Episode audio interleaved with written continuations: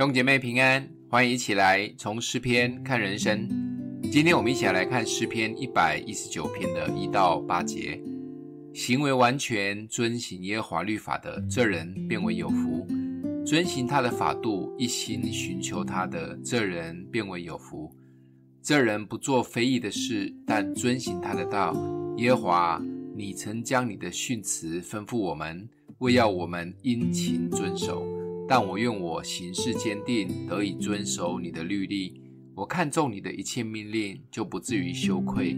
我学了你公义的判语，就要以正直的心称谢你。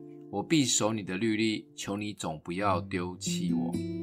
我们接下来几周要一起进入漫长、美丽又蒙福的诗篇一百一十九篇。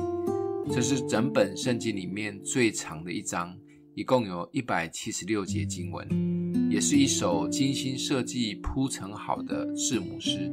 全篇是用希伯来文的二十二个字母为顺序，所以总共有二十二段，每一段里面都有八节经文，真的是铺陈得很美。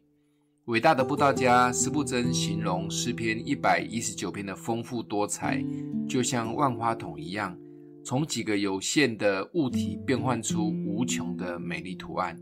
就让我们带着期待的心，一起进入诗篇一百一十九篇。诗的一开头就说出了重点，这人便为有福。怎么样的人会有福呢？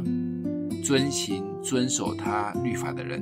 但很多人一听到这一个，大概都自动放弃了，因为律法真的太多了，光摩西律法就六百一十三条，连看都看不完，不要说遵守了。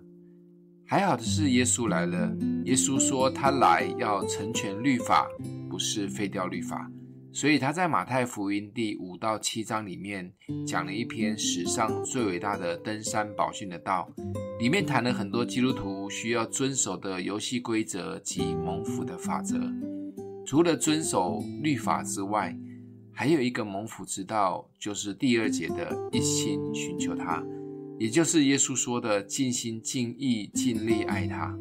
总之，遵循律法的一切动力源头，都是我们愿意一心寻求他、爱他、跟随他。当有了这个动力了，律法就不会是束缚，我们就蒙福了。